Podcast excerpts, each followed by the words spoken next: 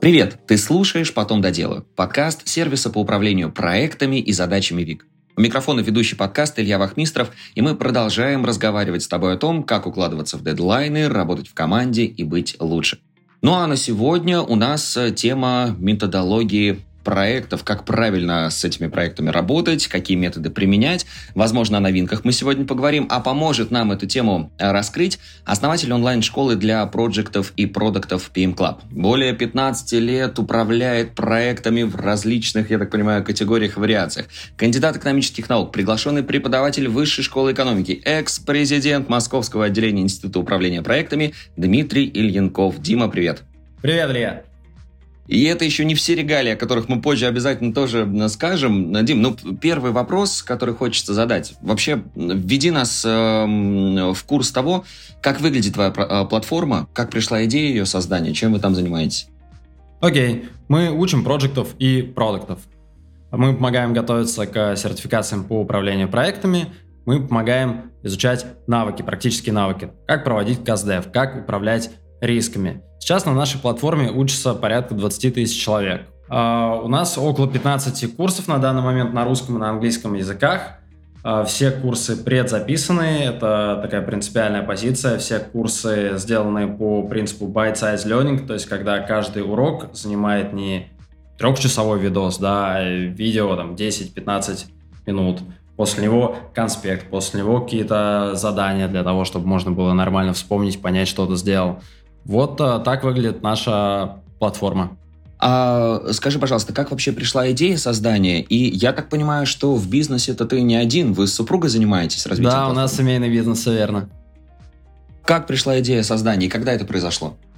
Ну, первый онлайн-курс мы записали году в 2018. Наверное, это можно считать э, датой основания PM Club в сегодняшнем смысле.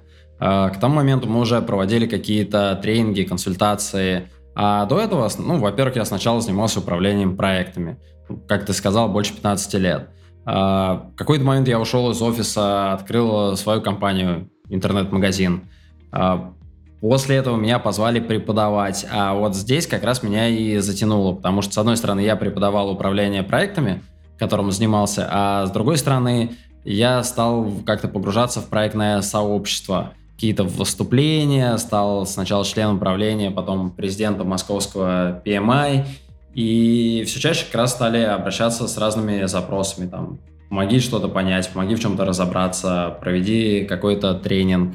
А я все это не делал, потому что я, ну или почти не делал, потому что я, с одной стороны, работал на фултайме, а с другой стороны, еще и преподавал тоже на фултайме. И так появился канал PM Club, телеграм-канал. А потом все-таки я решил, что пора выбирать что-то одно, ушел с работы и сфокусировался на PM Club. Супер, а вот... Э... Все это мы сделали вместе с супругой. Вот да, как, как, как у вас это произошло? То есть как вы делите задачи? Кто-то за что-то отвечает или все вместе поровну страхуете друг друга? Это чертовски сложный вопрос, э, и ответ на него, он меняется постоянно по мере развития и PM Club, и по мере развития нас, а, и, и, и вместе, да, и нас как отдельных личностей. Потому что вначале, конечно, мы, в общем-то, делали одно и то же, умели делать одно и то же, и друг друга даже не то, что подстраховывали, а практически все делали вместе.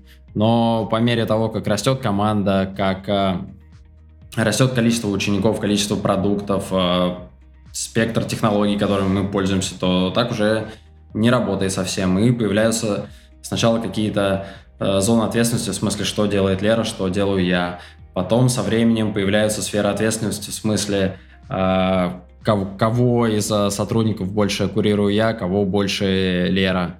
И, ну, это все находится в постоянном движении, потому что все равно же возникают вопросы, окей, это твоя ответственность, это моя, но здесь нужно принять решение, и кто это решение принимает – Поэтому стараемся за этим наблюдать э, и отслеживать, когда возникают какие-то проблемы. Ну, ты уже упомянул о том, что первый видеоролик вы записали году в 18 да, то есть вот примерно уже 5-6 лет прошло с того момента.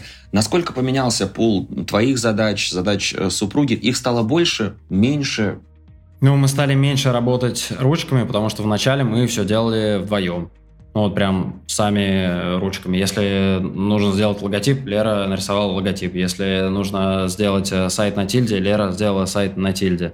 Если нужен новый курс, э, идем к микрофону, записываем курс. Сейчас, конечно, у нас есть замечательная команда, она очень компактная по-прежнему, но, тем не менее, ребята замечательно справляются со своей работой, и мы ручками уже работаем меньше. Поэтому ну, пул задач поменялся. Но, во-первых, все равно мы так или иначе многое делаем сами. Во-вторых, э, мы подстраховываем команду. Поэтому, хотя пул задач поменялся, мы, в общем-то, и все старое пока что не забыли, что умели. А вот ты уже, да, тоже несколько раз о команде заговорил. Вот что ты подразумеваешь под этим термином? Это и преподаватели, тренеры, которые есть у вас на платформе, или это может быть какой-то более узкий костяк? А, у нас а, есть в первую очередь команда, это редакция, замечательная редакция с очень клевым редактором и небольшой армией внештатников. У нас прекрасная дизайнерка, которая сейчас переделывает замечательно наш сайт – а, у нас, а, то представляешь, у нас только сейчас появился отдел продаж.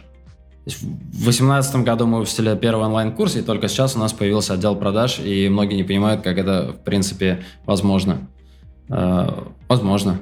Вот. Это возможно, да, если... вот да, да, хочется, да, узнать, ну, то есть, да, вот как это возможно? То есть, вот и до этого тоже вы все сами, на продажах тоже сами? А у нас продажи все были автоматические, то есть не было истории, когда ты заходишь на сайт и э, введи свой номер, чтобы выиграть iPhone, введи свой номер, чтобы получить консультацию. Ты хочешь нажать на купить курс, э, там оставь свой номер, получи заявку. Э, нет, у нас были автоматические продажи, честно нажимаешь кнопку купить и покупаешь. И юридические лица, в смысле компании, к нам точно так же приходили, чтобы обучить э, своих сотрудников и просто выставляли счета, а активных продаж у нас не было. То есть мы продвигались исключительно за счет э, контента и за счет качества продукта сарафанка. А почему, почему в итоге пришли к тому, что отдел продаж все-таки нужен? То есть, чтобы еще больше масштабироваться? Ну, во-первых, чтобы масштабироваться, во-вторых, потому что входящие заявки от компании, их тоже нужно обрабатывать, и это чуть больше, чем отвечет. И, ну, их уже настолько много, что их невозможно без э, отдела обрабатывать. Э, тема основная, заявленная в нашем сегодняшнем подкасте, методология для управления проектами. Вот давай, наверное, в самом начале нашей беседы вообще обозначим. Методология э, по управлению проектами, да, это вообще что такое? Вот о чем мы сейчас будем говорить? Ну, если без душных определений, то методология управления проектами – это такая дорожная карта, которая помогает проекту пройти от начала проекта до конца проекта. Вот совсем двумя словами. И звучит чертовски просто, но путаницы очень много. Ну, как со всеми популярными терминами, там, проект, э, проект можно назвать рестораном, можно назвать проект. Или задачку маленькую можно назвать проект. Кто такой project менеджер, да? Кто-то project менеджером называет ну, не продавца, конечно, а может и продавца, почему нет, э, как кого угодно, да, кто-то и продукт называет проектом. Вот то же самое, такая же путаница со словом методология управления проектами. Например, ты, скорее всего, слышал методологию Agile. Но Agile это не методология, совсем не методология. Это замечательная система ценностей, основанная на четырех ценностях, 12 принципов, которую уже манифестирует огромное количество методологий, действительно. Но сам Agile не методология, потому что эти ценности и принципы, они тебе не показывают, как от начала до конца пойти по проекту. Waterfall, другой термин, тоже наверняка слышал. Мы работаем по Waterfall, у нас методология Waterfall. Нет такой методологии, и, в принципе, само слово, оно а, появилась, ну, немножечко из ниоткуда. То есть была какая-то статья, какая-то статья замечательная, а, в которой описывали, как работают проекты в IT, по-моему, 70-е годы, и там была картинка, где было изображено что-то похожее на waterfall.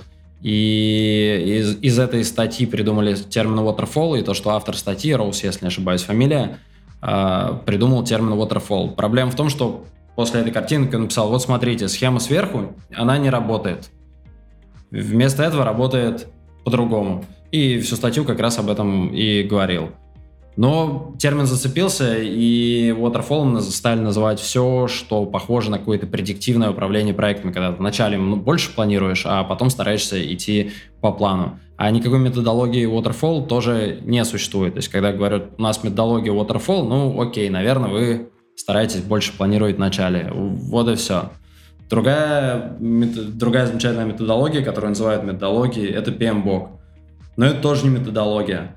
Э, это такой гайд э, по управлению проектами. То есть полное название – это проводник с знаний по управлению проектами, если дословно переводить на русский. То есть это ближе к Википедии, на самом деле, чем методологии. И там, в шестом PMBOK там так и было написано. Смотрите, ребята, это не методология, на основе PMBOK вы можете сделать свою методологию. И вот из-за всей этой путаницы методологиями называют с одной стороны все, а с другой стороны ничего конкретного. Вот я вообще сейчас запутался. Вообще запутался, конечно. А тогда вообще, что мы, что-то мы можем назвать методологией? То есть, или вот для каждого это, ну вот как он, он сам понимает, так вот и интерпретирует это ну, когда с кем-то говоришь, то лучше переспрашивать, э, что конкретно имеется в виду. Потому что как-то же люди работают, правильно? Значит, можно переспросить, а как они именно работают. А к методологиям относятся Prince2, P3 Express, Scrum, хотя, если совсем точно говорить, он фреймворк, но, по сути, он э, тоже методология. Когда говорят, что работаю по PMBOK, ну, тоже можно, если нужно, конечно, уточнить, что именно это значит. Угу. Чтобы на одном языке разговаривать. Ну, да, ну, ты также именно. являешься, да, аккредитованным тренером по Петре Экспресс, вот мы можем более подробно тогда поговорить и о ней, может быть, да, о каких-то смежных еще вариантах методологии, чтобы вот полностью раскрыть эту тему. Петри Экспресс – это достаточно новая методология, впервые опубликована в 2016 в 22 вышла вторая версия при поддержке Европейского Союза. Это европейская методология. Тогда же вышла сертификация. Идея методологии в том, что управление проектами не должно быть каким-то большим, страшным, сложным и непонятным. Э, не должно быть такого, что менеджер проекта и тем более там команда заказчика должны сначала прочитать 700 страниц какого-то э, текста, а потом из него как-то пытаться родить свою методологию. Наоборот, все должно быть прям по шагам. Вот ты играл в детстве там в Лего или, может, потом шкафы из Икеи разбирал. Ну, там же простой принцип. Ты идешь по инструкции, детальки не теряешь, у тебя на выходе что-то получается. Ну, вот то же самое нужно и в управлении проектами. И поэтому появилась такая пошаговая методология. Сейчас 33 шага. Вот идешь э, шаг за шагом, делаешь одно действие, там, определяешь спонсора проекта, делаешь другое действие, определяешь менеджера проекта. Так через весь проект аккуратненько все протянуто. Если совсем в двух это... словах. Да, это же в том случае, если проекты, ну, по сути, свои похожи один на другой, да, а если они разные, кардинально отличаются, или, в принципе, от этого методология не меняется, то есть немножко разные шаги. Ты, на самом деле, сейчас очень важный вопрос задал. Есть э, методологии, которые говорят, что нужно следовать буква за буквой, потому что написано в гайде. А есть более гибкие методологии. Это не вопрос, какие из них называют себя agile, а какие не называют. Вот Scrum, например, достаточно жесткая штука. Вот все, что не в Scrum гайде, это не Scrum. P3 Express, наоборот, очень гибкий. Авторы P3 Express сразу говорят, нужно его адаптировать, потому что все нужно адаптировать, потому что тебе же заказчик платит не за то, что ты исследуешь методологии, да, тебе заказчик платит за то, что делаешь продукт, которым потом будут пользователи пользоваться. Поэтому, ну, все нужно адаптировать, и P3 Express э, точно так же адаптируется под э, различные проекты, под различные типы проектов. У меня, знаешь, какой вопрос возник? А вообще, да, зачем проекту нужна методология и, и возможно ли, в принципе, без методологии работать? Потому что вот, как мне кажется, вот по внутреннему ощущению, что вот это вот все такое вот новомодное, которое, ну, не так давно, в принципе, в нашу жизнь пришла, да, и вот в работу различных компаний. Вот, например, во времена того же Советского Союза у них что, получается, не было методологии или это просто называлось как-то по-другому? Вот можно ли работать без них? Ну, можно работать без методологии, конечно. И большая часть людей, они работают без э, методологии. Они работают, что называется, ad hoc. То есть э, от случая к случаю, как придется. Э, ну, хорошо ли работать как придется? На самом деле не очень. Хорошо ли управлять машиной, там, не зная правил дорожного движения? Не очень хорошо. А можешь ли ты выучить э, иностранный язык, если просто рандомно повторять какие-то слова там из песен и рекламы? Можно, конечно, можно выучить так иностранный язык, но кажется, это не лучшая затея. Но здесь то же самое. Вместо того, чтобы наступать э, каждый раз на те же самые грабли, ты можешь воспользоваться лучшими практиками, можешь воспользоваться лучшими практиками, структурированными уже в какую-то методологию. Ты прав, что проектное управление достаточно молодая область знаний. Но кто-то сто лет читает, что она осознанно развивается, кто-то там берет начало чуть позже, там, пусть 70 лет. Тем не менее, за это время накоплен огромный массив э, знаний, огромный массив извлеченных уроков, э, исследований. э, и научных, и на практике, господи, сколько всего уже переделали по всему миру. Ну и зачем игнорировать весь этот пласт знаний? Тем более методологий много, выбирай ту, которая ближе, адаптируй под себя. Слушай, а вот в тот момент, когда к тебе приходят э, с запросом касаемо твоих тренерских компетенций, да, вот научи нас методологии, или как вот правильно звучит запрос, и чему ты учишь вот во время э, таких занятий, такой проработки? Ну, смотри, мы стараемся делать предзаписанные курсы с тем, чтобы уже учить не чему-то, а тому, что мы очень хорошо умеем учить, и то, что мы очень хорошо упаковали в целостный продукт. Поэтому у нас, э, как правило, работа идет проще. Вот, ребят, у нас есть замечательный курс, и давайте посмотрим, что мы можем сделать, чтобы вашей команде было удобнее э, с нами учиться, да, дополнительные сессии вопросов и ответов, какое-то сопровождение после обучения. Потом у нас кураторы есть, ты вас спрашивал про команду, я не договорил. У нас на каждом курсе кураторы — это практики, которые прекрасно владеют своей областью. А, поэтому мы как раз смотрим, что можно сделать э, вокруг нашего продукта, чтобы стало интереснее. Ну, в каких-то случаях для B2B мы действительно можем проводить э, тренинги, тогда уточняем запрос э, заказчика и смотрим, насколько ну, нам это близко, потому что я не, не люблю эти истории хвататься за все заказы, чтобы больше взять. Есть что-то, где я могу помочь. Там я стараюсь помочь. А вот э, тот же самый э, Project, когда он сталкивается да, с проблемой, что ему нужно выбрать методологию для того, чтобы решить какую-то проблему, вот как он определяется именно, какая подходит сейчас? То есть это тоже, да, в зависимости от проекта, в зависимости от цели, которую хочет достичь в итоге? Mm-hmm. Или есть а... какая-то универсальная, какое-то универсальное решение? Ну, универсальное решение, оно звучит как какой-то тоже, опять же, фреймворк. Сначала ты должен понять, э, что ты делаешь. Проекты бывают разные, компании бывают разные, заказчики бывают разные, команды бывают разные. То есть если у тебя нет кроссфункциональной команды, если у тебя заказчик ставит жесткие сроки, все прописывает в контракт, э, ничего менять нельзя, ну, наверное, скрам тебе не очень подойдет. Сначала понять, что у тебя есть э, сейчас, потом понять, где у тебя проблемы. И из этого будет уже видно, что тебе действительно нужно улучшать. потому что хотелка, да, вот я хочу, чтобы как у ребят были самоорганизующиеся команды. Или наоборот, я хочу, чтобы у меня было как у взрослых такие красивые колбаски, диаграммы Ганта. Ну, это такой себе запрос. А, понять действительно, что нужно сделать, чтобы стало лучше, потому что сейчас болит здесь э, и здесь. И уже отталкиваясь от этого, смотреть на то, что есть на рынке и выбирать. Опять же, методологий много, но вот тут проблема с тем, что на слуху всего несколько, и часто выбор игнорирует все эти шаги, которые я сейчас описал, и звучит как «О, я хочу PMBOK», потому что я всегда слышал слово PMBOK. «О, я хочу Scrum», потому что ребята на конфе сказали, что нужно делать Scrum. Вот как раз, да, ты прям пробил мой следующий вопрос. Я хотел уточнить, то есть э, от чего зависит популярность одних и других? Может быть от того, что ну, определенного типа болей, да, больше, чем других, поэтому, например, подходят методологии? Или вот действительно из-за того, что просто вот на слуху как-то вот пропиарены эти методологии, ими пользуются?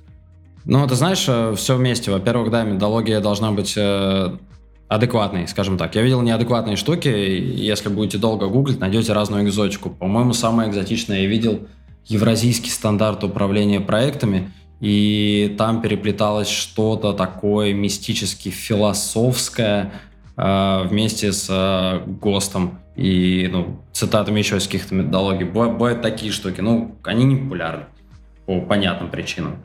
С другой стороны, э, сказать, что ну, методологии достаточно быть э, классной и придет успех, но оно так тоже не работает. Методология — это такой же продукт, как мобильное приложение, да, почему некоторые мобильные приложения популярны, некоторые нет. Конечно, здесь э, важен и маркетинг, и важна роль личности в истории. Вот э, сказал Герман Греф про Scrum. Ну, Scrum стал популярен в России, потому что Герман Греф популярен в России. Э, вот Леша Пименов классно рассказывал про Kanban. Вот Kanban э, стал популярен в России. Ну, классно, все молодцы. Я рассказываю про P3 Express. P3 Express сейчас становится популярным в России. А есть много замечательных э, методологий, про которые практически никто не слышал. Не знаю, Praxis. Э, ну, ну да, Praxis хорошая, например, методология. Про нее никто не слышал. В Японии есть э, своя методология, которая уже и в Японии не так популярна, потому что популярнее PMBOK. У него, скажем так, лучше маркетинг. Поэтому маркетинг важную роль играет. Плюс, э, на самом деле, методология должна быть частью экосистемы. Вот ты проект. Э, тебе нужна методология, чтобы управлять проектом. Но есть еще твой работодатель, которому было бы здорово упростить процесс найма проектов и оценки их компетенций. А тебе, соответственно, чтобы находить лучшую работу, лучше подпадать под эти критерии. Так появляются сертификации в управлении проектами. Вот как есть сертификации по языкам, есть сертификации по управлению проектами. Вот, например, у PMI, который выпускает PMBOK, у PeopleCert, который выпускает uh, Prince 2, у P3 Express есть свои сертификации. И это уже более полная экосистема. То есть ты освоил методологию, ты сдал сертификацию, подтвердил, что ты владеешь этой методологией. Твоему будущему работодателю это понятно. И когда компания приходит к нам а, запросом обучить ком- команду проектов, то у нас тоже есть понятный ответ. Как понять, что они действительно что-то у нас выучили? Ну, вот так и понять. Они пройдут обучение, пройдут независимую от нас сертификацию, сдадут, не сдадут. А вот это сильно дает буст э, любой методологии, наличие сертификации. Нет сертификации, ну, окей, ну, для себя выучил, молодец. Э, плюс э, вокруг методологии тоже и сертификации может развиваться какая-то жизнь, может не развиваться. Тот же самый PMI создает по всему миру отделение, вот chapter ы. Я был президентом московского chapter а. Chapter ы разворачивают какую-то бурную деятельность, мероприятия. Ну, если это есть, то классно, то методология становится более популярной. IPMA, например, достаточно популярный, популярная сертификация, но в России они не слишком активны.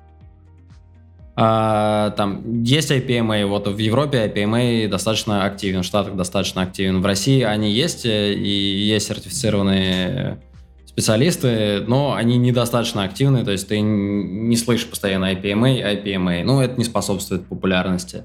А, другой момент, на какие языки переведено. Вот, например, P3 Express, авторы P3 Express, они очень про Libre, очень про свободный доступ, и они постарались, чтобы волонтеры по всему миру перевели на иностранные языки. Уже больше, чем на 20 языков переведено. Ну, способствует ли это популярности? Ну да, конечно, способствует. Поэтому, да, методологии популярны по самым разным причинам. И если методология популярна, конечно, это повод к ней приглядеться, но это не повод автоматически выбирать самую популярную методологию. Да, потому что вам она может совсем и не подойти по ну, разным да. критериям. Ну, а скажи, вот авторы, которые придумывают методологии, в том числе и сейчас, они вообще что-то с этого зарабатывают? Вот какой-то профит у них идет от этого? Шикарный вопрос, э, смотря кого считать э, авторами. Ну, просто PMI это такая странная, странная, такая странная смесь, смесь плохое слово.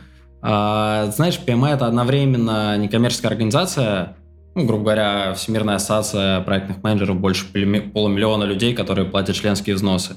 А с другой стороны, вдумайся, полумиллиона людей, платящих членские взносы, э, сертификации, э, которые приносят деньги, другие продукты, с одной стороны, а с другой стороны, по всему миру офисы, штаб-квартира в Штатах, офисы там Дубай, Шанхай, Брюссель, Лондон. Это корпорация. То есть э, здесь не очень понятно, кого называть авторами. Вот э, если авторами называть тех, кто приложил руку к тому же PMBOK, ну вот я приложил руку, указан там в приложении как контрибьютор, э, потому что я делал ревью стандарта PMBOK 7. Э, получил я что-то за это? Нет, я сделал как волонтер, и таких людей сотни. То есть э, непосредственные авторы делают это, как правило, на добровольных началах. Так же, как Patrick Express э, я тоже делал на добровольных началах. Вопрос, кого считать авторами в контексте твоего вопроса, да, кто, кто получает деньги. Вопрос по конкретной методологии. Ну, конечно, как и там, в любой сфере, есть вот эта вот замечательная проблема. Очень хочется, чтобы все работали бесплатно на энтузиазме и делали классные продукты, и все это не ради денег, не ради жадности, не ради коммерции. Но почему-то оно так не очень хорошо работает в конечном итоге. А, поэтому вопрос в сочетании, вопрос в сочетании. Ну, тот же самый Scrum. Он, с одной стороны, тоже, безусловно, Libra, безусловно, развивается сообществом, но, с другой стороны, у него есть конкретные авторы, которые прекрасно зарабатывают на своих продуктах. И в этом нет абсолютно ничего плохого. Поэтому зависит от методологии.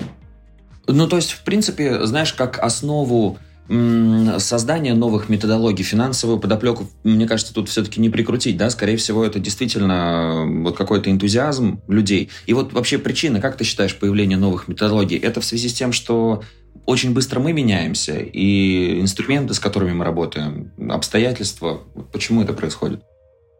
А, смотри, вот зачем нужен еще один подкаст? для того, чтобы, ну, например, ты имеешь в виду аналогичный подкаст под другим названием? Ну, вот подкаст э, аналогичный твоему. Подкаст из категории бизнес. Зачем еще один создавать, ведь э, уже есть, потом доделаю. А, вот, да, как будто бы для того, чтобы популяризировать, например, какой-то другой продукт или, например, э, какого персоналию какую-то, да, которая будет э, этим подкастом заниматься. Ну, как мне кажется. Ну, либо другая, другая история, чтобы расширить аудиторию, да, которая будет э, Или потому что ты хочешь выйти к микрофону.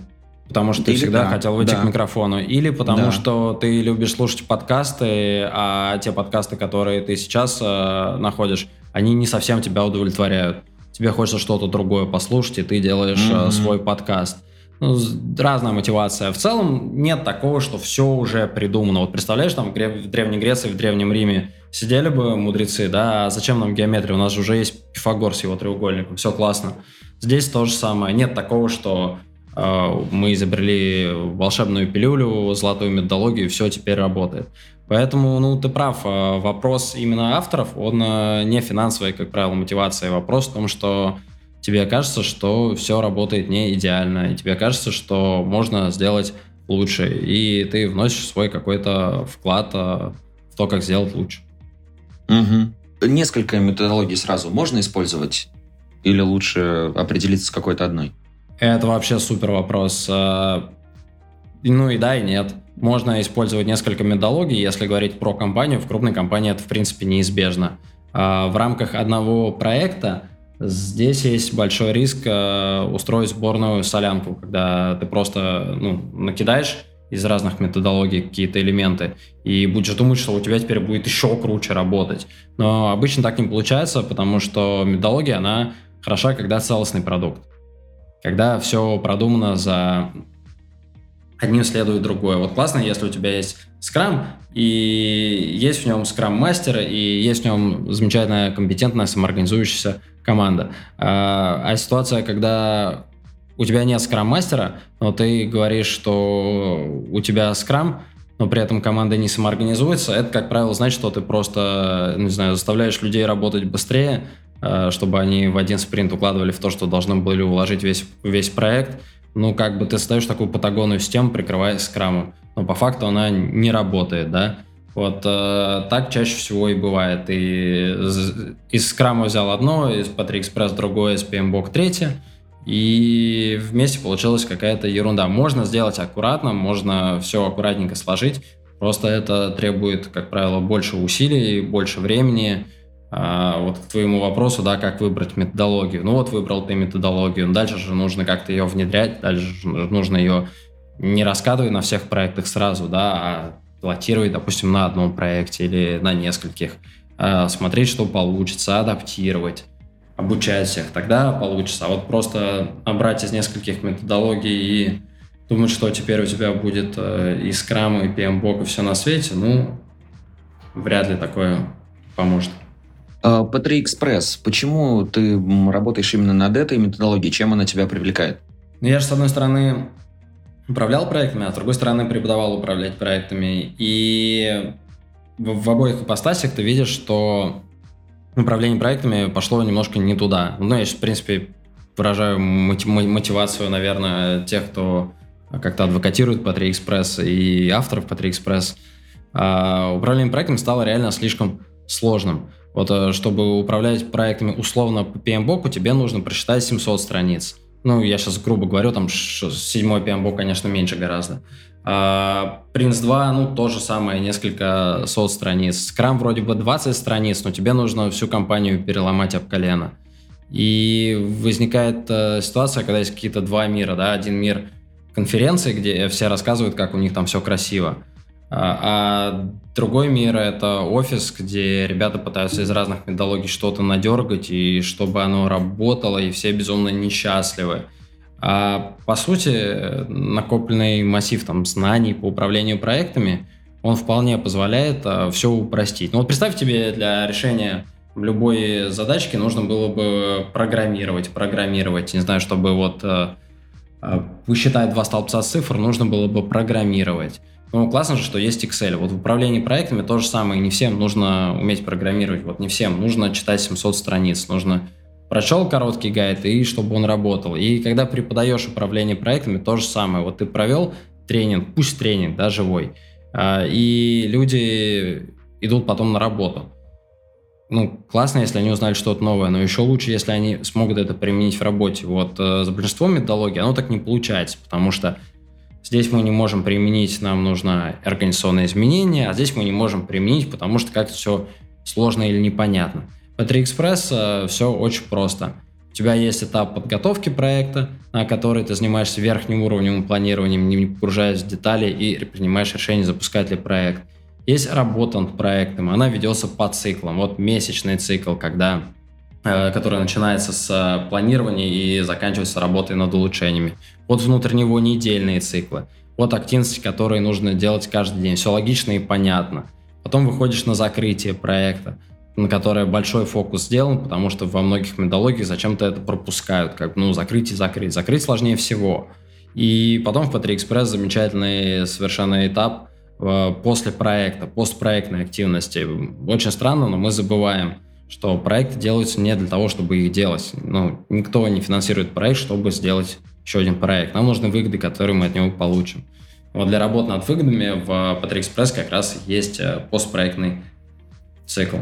Ну, поэтому эта методология мне так понравилась, что она живая, что ее действительно можно использовать. Вот опять же к вопросу про мотивацию у Express – а, один из ключевых авторов э, Надр Рад. Он на самом деле в седьмом PMBOK один из ключевых авторов. Он вообще один из топовых экспертов в мире управления проектами.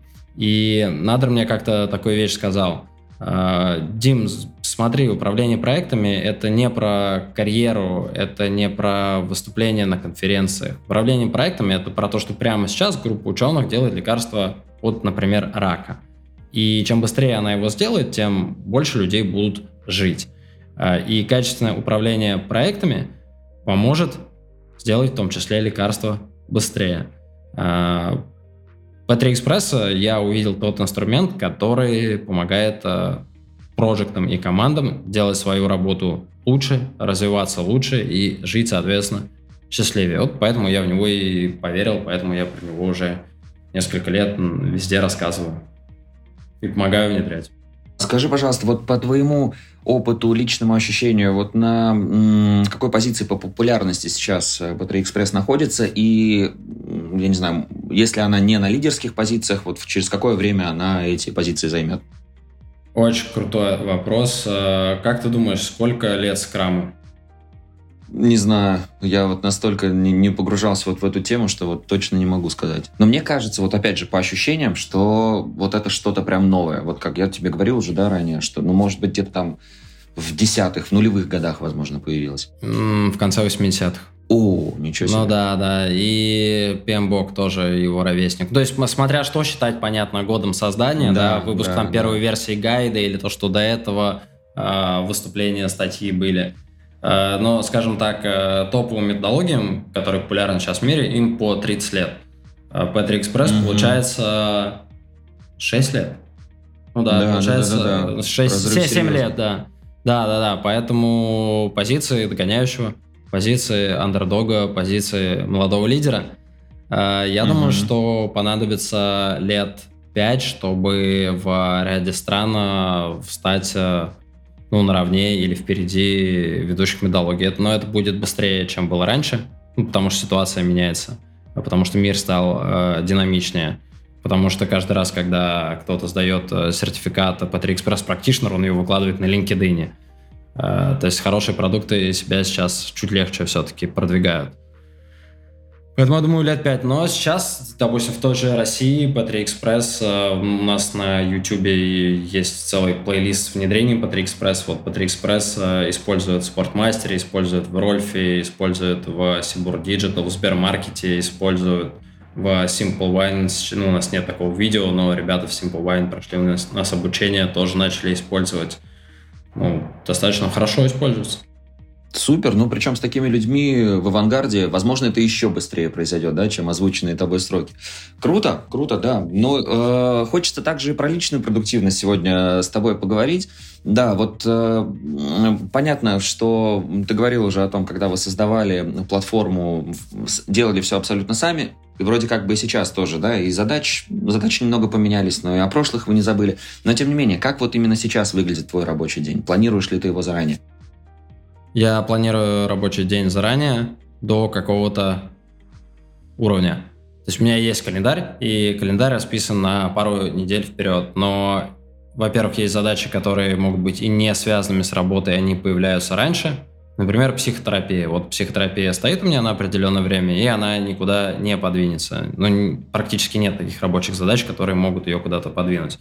А с другой стороны, я стараюсь э, целые дни или как минимум полдня э, оставлять э, специально пустыми, потому что всегда прилетают какие-то срочные задачи. У тебя всегда должно быть окно для каких-то срочных задач. И кроме того, я стараюсь выделять вот полдня, целый день на какую-то работу без встреч. Потому что встреч очень много, и пытаться работать между встречами не очень продуктивно. Я вообще не верю в мультизадачность. Я посмотрел у тебя несколько подкастов, когда к тебе шел, э, и обратил внимание, что многим мультизадачность нравится.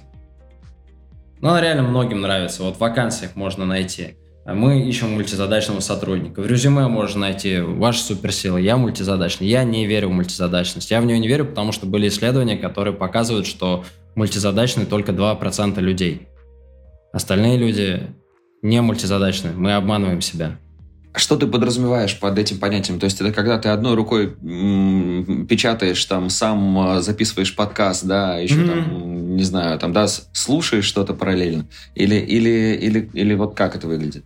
Один сценарий описал ты, другой сценарий ты сейчас э, записываешь подкаст, потом ты отвечаешь на письмо, после письма ты идешь э, на встречу, после встречи а ты... А подкаст все еще записываешь в этот момент. Это вообще идеально, да. Но знаешь, частые переключения, это по сути тоже мультизадачность, когда ты в течение часа пытаешься по очереди решить э, десяток задач, но ты между ними всегда переключаешься. Это тоже жирает твою энергию. Это тоже тяжело. Да, согласен с тобой. И внимание, и качество выполнения задач, оно, конечно же, ухудшается. Вот э, к такому формату планирования дня ты э, пришел интуитивно или это какая-то тоже методика тайм-менеджмента? Э, смотри, я никогда не любил календарь, я признаюсь честно, мне всегда было больно это делать, но в какой-то момент это стало неизбежностью.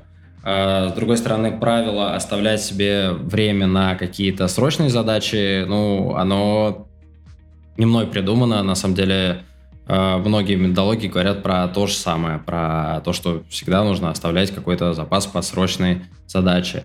Э, идея с тем, что лучше оставить полдня на то, чтобы поработать над э, выступлением, например, ну да, это тоже не оригинальная идея, она тоже существует и тоже поддерживается. На самом деле, я даже, честно, даже больше тебе скажу, Э, вот один из важных моментов, которые мне помогают э, делать что-то продуктивно, один из, э, это способность фокусироваться. Не в смысле, что у меня есть суперсила, я фокусируюсь лучше других людей. Может быть, даже наоборот, скорее даже наоборот. Но я даю себе отчет в том, что фокусироваться сложно, в том, что это требует времени, это требует ресурса, и если передо мной стоит сложная задача, то я готов отложить на несколько дней даже все остальные задачи и ни к чему не притрагиваться. Вот я проводил на этой неделе вебинар по когнитивным искажениям в Project Management на английском языке. Для меня это было не очень просто, потому что новая тема для моего выступления и потому что все-таки не родной язык. И я перед этим себе три дня просто разгрузил полностью. Вот все оставил на команду, ребята классно справились, я практически ни в чем не участвовал, никаких встреч. Э, никаких других задач. Вот три дня тупо посвятил одной задаче. Вот фокусироваться – это важно для продуктивности. Супер. А, одна из э, основных тем нашего подкаста, про которую мы всегда хотим спросить наших гостей, это выгорание. Вот э, как у тебя с этим обстоят дела? Когда ты последний раз чувствовал выгорание? Как с этим справлялся? Я не выгораю. Я не выгораю с тех пор, как я ушел из найма. Когда я работал в найме, я периодически выгорал, выгорал очень сильно, потом еще болел, почему-то так неизбежно случалось, а потом я понимал, что происходит, и просто менял работу и зачастую сферу деятельности. Наверное, сейчас я бы нашел лучшие способы борьбы с выгоранием. Но сейчас я не выгораю, потому что свой бизнес, он помогает э, переключаться между задачами, он помогает видеть постоянно ценность того, что ты делаешь, он помогает лучше в себе давать людям, и это тоже очень круто. И он помогает а, на самом деле, дает ресурсы, чтобы не выгорать. А, я могу находить себе приключения без отрыва от работы. Вот я захотел в июле, в июле, по-моему, системно попробовать себя в роли ментора. Ну, не раз-два, а вот прям вот погрузиться. Зарегался на менторской платформе, провел 50 э, сессий с Менти. Все круто, гешталь закрыт. Пошел дальше. Э, вот стало мне интересно новую, новую тему прокачать. Прокачал новую тему. Провел вебинар или записал, э, ну, записал какие-то видео. Супер, тоже реализовал себя. Э, вижу, что где-то меня что-то не драйвит, супер, я могу нанять человека, который будет делать эту задачу. Мне в этом, в этом отношении проще, но на самом деле то же самое можно делать и на работе. Просто это я не умел, когда работал, и в итоге выгорал. А, но, конечно, нужно очень бережно к себе относиться и стараться не доводить до тяжелых случаев. Я вот сказал городу, что я не выгораю, я на самом деле э, прихожу в другое состояние, когда я очень хочу все, э, ну, когда мне интересно то, что я делаю, когда мне интересно что-то еще, но у меня вообще нет сил. Я к такому состоянию периодически прихожу. А что в этот момент делать? Ложиться спать, я не знаю, да. там, смотреть сериал? Э, да, проблема в том, что когда говоришь в таком состоянии, так же как о выгорании, ты же про выгорание говоришь не когда я на 5 минут выгорел, да, а когда ты выгорел. Вот а у меня бывает, когда я устал, когда я фигачил, фигачил, фигачил, а потом понимаю, что я больше не могу фигачить, что я каждый день хочу спать там в середине дня. Uh, да, такое бывает, uh, в этом нет ничего противоестественного. Просто, ну, нужно бережнее к себе, если ты испытываешь такие ощущения. Возможно, что ты действительно очень сильно устал. Возможно, что в этот день тебе не стоит идти после работы на тренировку, а после тренировки uh, работать. Ну, значит, нужно проявить к себе немножко внимания, быть себе помягче. Вот сон – это же вообще важная история. Сколько у тебя удается времени на это уделять?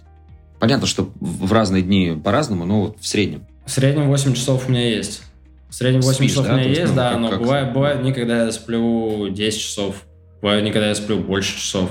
Э, опять же, я стараюсь в такие дни не ставить будильник. То есть, если я вижу, что я очень сильно устал, и у меня нет встреч на первую половину дня, ну и отлично, ну и буду я спать столько, сколько буду. Сон – это очень важно, и ходьба очень важна. Я стараюсь э, твердо проходить 10 тысяч шагов в день. В какие-то месяцы это бывает и по 20 тысяч шагов в день, когда хорошая погода. Э, ну, пешие прогулки, они помогают и восстановиться, и помогают лучше думать.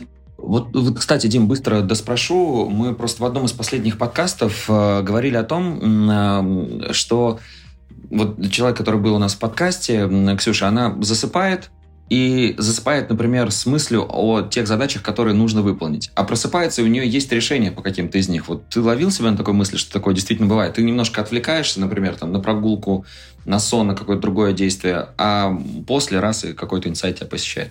Вот помнишь, я говорил вначале, что первый онлайн-курс записал в 2018. А мы да, тогда да, же да, записали да. еще и второй курс. И как это произошло? Мы гостили у тещи, у мамы Леры. И на самом деле в, то, в тот момент мы не знали, что делать. Вот мы выпустили первый онлайн-курс, и все вроде хорошо пошло, а что дальше непонятно. И вот я спал, спал, и мне во сне приснилось слово краудфандинг. И я проснулся, я прям в кровати взял телефон и начал делать э, резюме проекта. Проект был такой, нам нужно сделать бесплатный онлайн-курс, а чтобы вообще протестировать эту гипотезу, собрать деньги на него через краудфандинг. И я вот это резюме проекта с просония написал, потом, естественно, мы его дорабатывали, и мы запустили краудфандинговую кампанию, чтобы собрать деньги на курс. Мы собрали деньги на курс, выпустили курс, и к моменту выпуска курса у него уже была тысяча регистраций.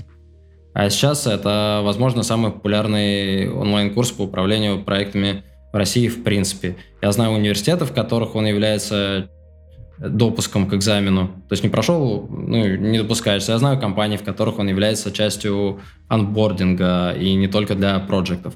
Вот это как раз идея, пришедшая прям четко во сне. Не то, что мне кажется, что она пришла во сне. Я вот взял телефон в кровати и пошел фигачить. Ну так что да, Супер. Про, да, отлично. Про анбординг мы тоже вот буквально чуть позже поговорим, но до э, вопросов о команде, которые тоже хочется задать, про work-life баланс хочу у тебя узнать. Есть ли у тебя хобби? Получается ли выстроить границы между работой и личной жизнью? Или бывает так, что вот на тренировке параллельно между подходами раз что-то там по работе отвечаешь? Шикарный вопрос. Э, из позитивного нет, на тренировке я специально не беру телефон. Я его тупо дома оставляю, чтобы так не делать. А, если у меня границы между рабочей жизнью и личной жизнью, а, нет. Э, у нас семейный бизнес, мы с женой вместе двигаем PM Club. Э, в этом есть большие плюсы, просто огромнейшие плюсы. В этом есть, конечно, минусы. А, Все-таки есть минусы, да? Конечно, конечно. Плюс в том, что во время долгих прогулок э, рождаются отличные бизнес-решения. Ну, потому что мозг у тебя лучше генерирует креативные идеи в расслабленном состоянии, а не когда ты сфокусирован за клавиатурой. А, плюсы, конечно, нам всегда есть о чем поговорить. Ну, минус, мы говорим о бизнесе на прогулках, в постели, в ресторане. На тренировке стараемся не говорить спасибо тренеру. Но да, а, минусы, конечно, сложно какие-то рабочие там, ситуации, рабочие роли а, не приносить в личную жизнь. Э, ну да. Э, минусы, ты говорил про разделение ответственности в работе. Ну да, конечно, оно есть. Есть направление, которое курирую я, которое Лера. Но а как это на личную жизнь тоже не переносить, да, вот ты так хоба, а, переоделся, да, здесь я муж, а здесь вот я бизнес-партнер. Это все очень сложно, и я не стану никому советовать не вести бизнес с супругами, не не вести бизнес с супругами. Мне очень нравится – это прекрасно, у нас э, счастливая семья, у нас сильное бизнес-партнерство. И если вы хотите вместе с вашим партнером начать бизнес, начинайте, это очень круто. Э, ничего не бойтесь, не слушайте тех, кто говорит, что так нельзя. Можно.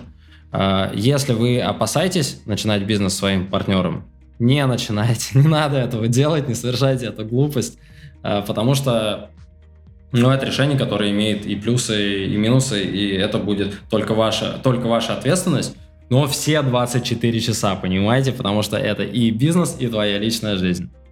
Да, но э, это на самом деле очень приятно слышать, когда в семье удается совместить как раз-таки личную жизнь и бизнес-процессы. Классно, что у вас это получается, пусть так продолжается и всегда, да, продолжайте развивать платформу. Ну вот, да, про анбординг э, ты заговорил в рамках да, курса.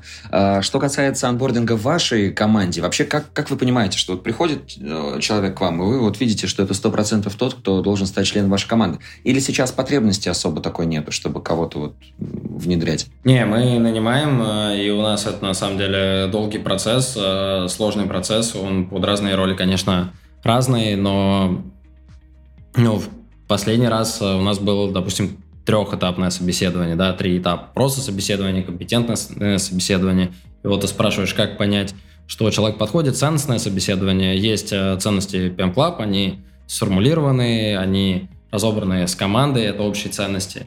И мы через аккуратные, непрямые вопросы понимаем, насколько человек соответствует этим ценностям и насколько мы соответствуем человеку. А, это важный момент. То есть в команду у нас приходят ребята, с которыми у нас уже есть э, матчи, у которых друг с другом есть матч. Да, мы, мы все очень разные.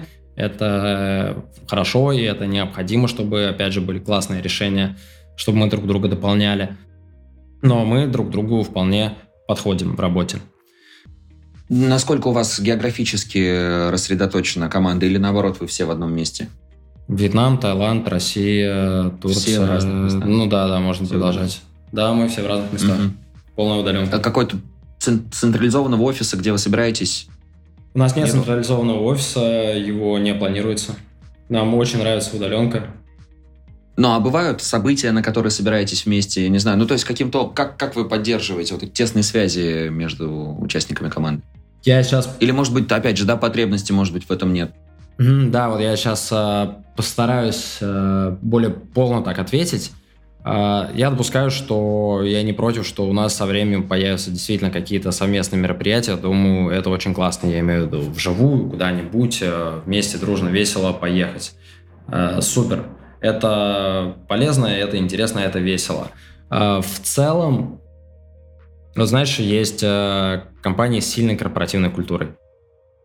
Есть ребята, которые строят сильную корпоративную культуру. Есть ребята, которые приходят на собеседование и говорят, что я хочу, чтобы в компании была сильная корпоративная культура. А, если бы я хотел, чтобы работать в сильной корпоративной культуре, я бы устроился на работу в компанию сильной корпоративной культуры.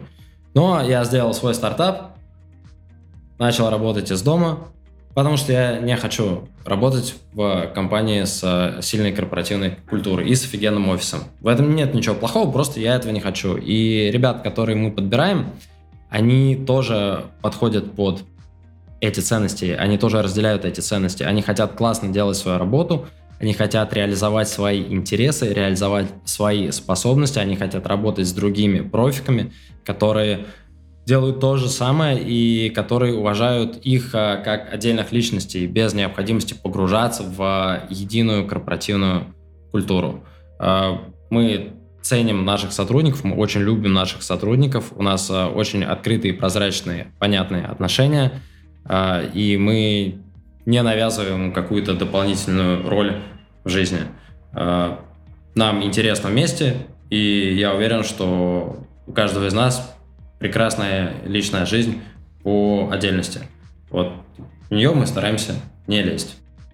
Круто. Ты вот хотел максимально полно ответить на этот вопрос. Мне кажется, получилось даже более полно, чем более планировалось узнать. Прям вообще. Я вот прям действительно представил вот эти два мира и понимаю, что люди действительно делятся вот на тех, кому нужно одно, кому нужно другое. Все вот, разные. Как ты сказал, нет ничего. Кто-то да, да. начинает день с дейлика, и им это нравится.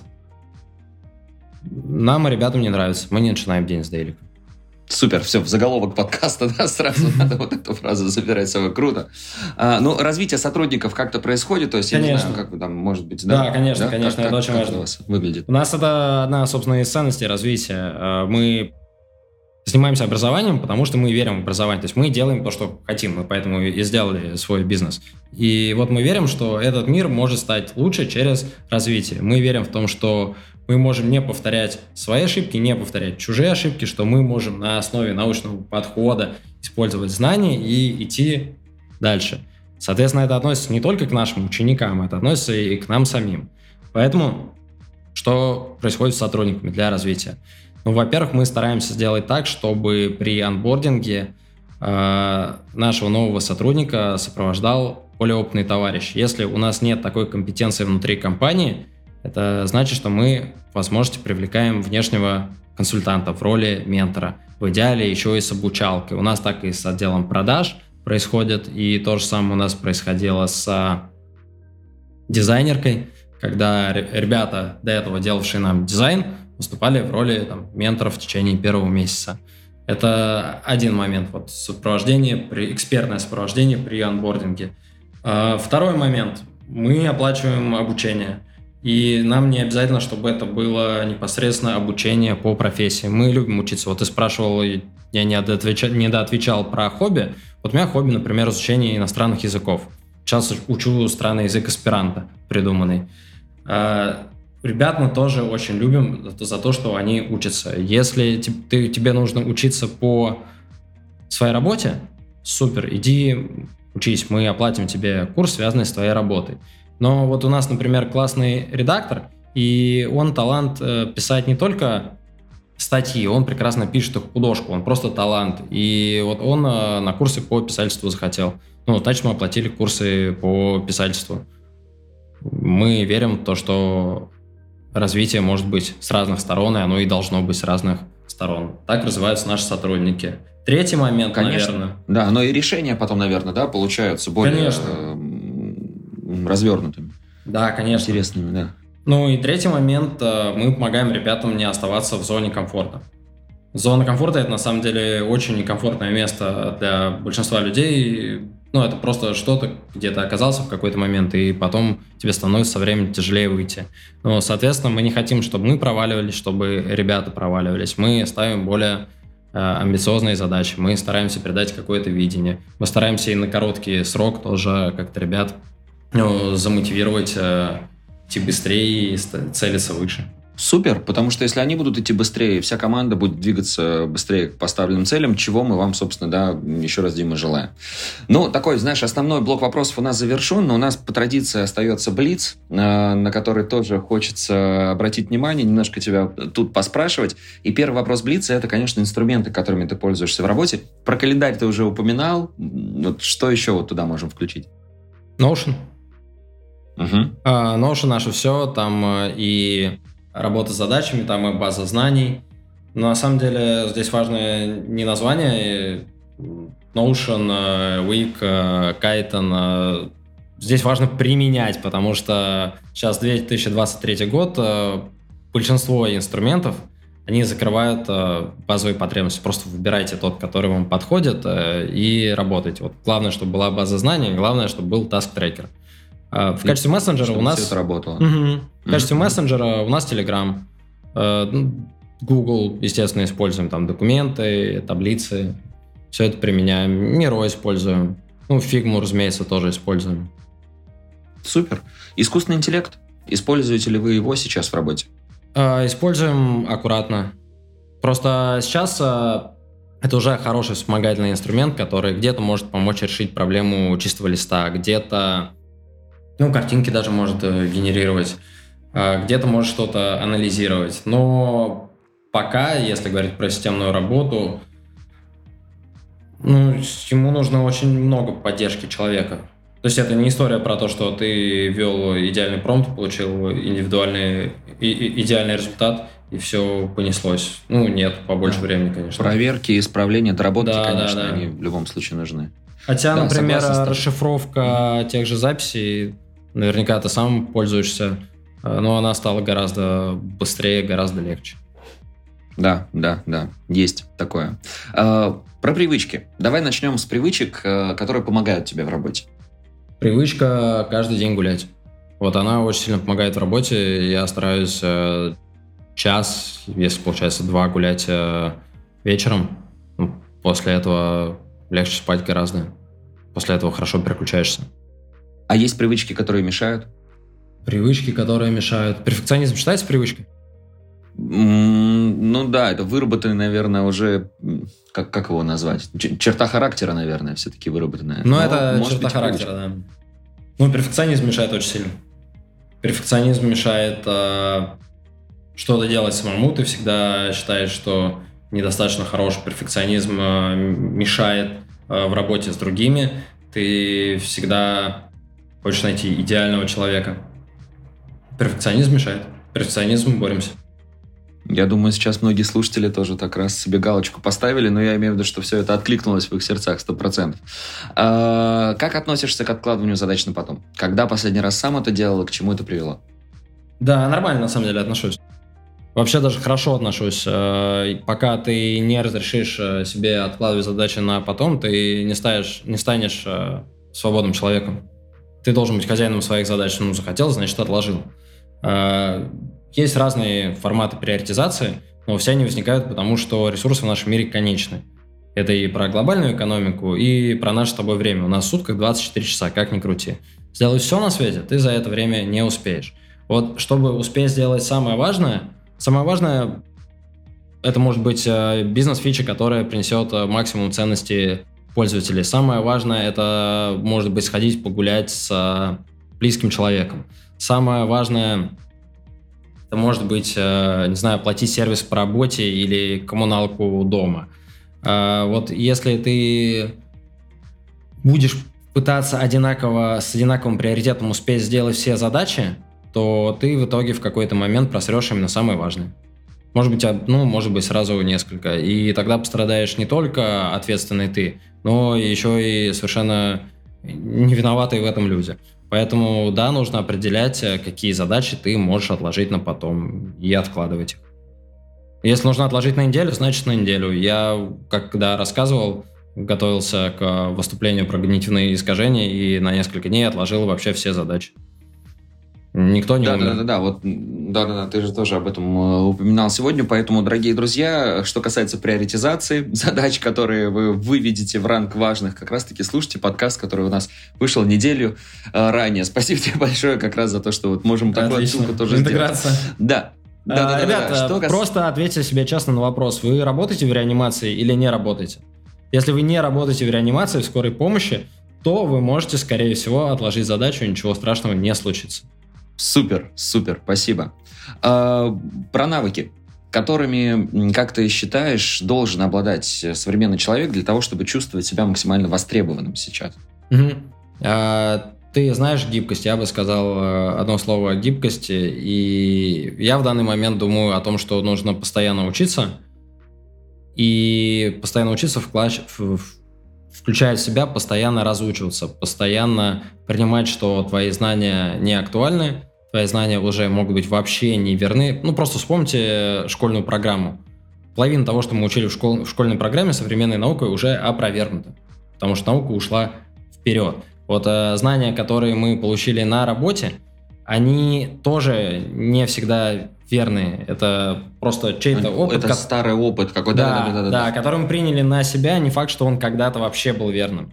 Mm-hmm. Поэтому гибкость в плане готовности признать, что да, вот я сейчас, в принципе, все неправильно делаю последний год. Ну да, вот сейчас попробую посмотреть, как нужно делать по-другому. Вот это самый крутой навык. Он помогает э, двигаться и двигаться очень быстро. Классно. Тогда что ты э, посоветуешь нам в ответе на финальный вопрос нашего подкаста? Что почитать, посмотреть, послушать?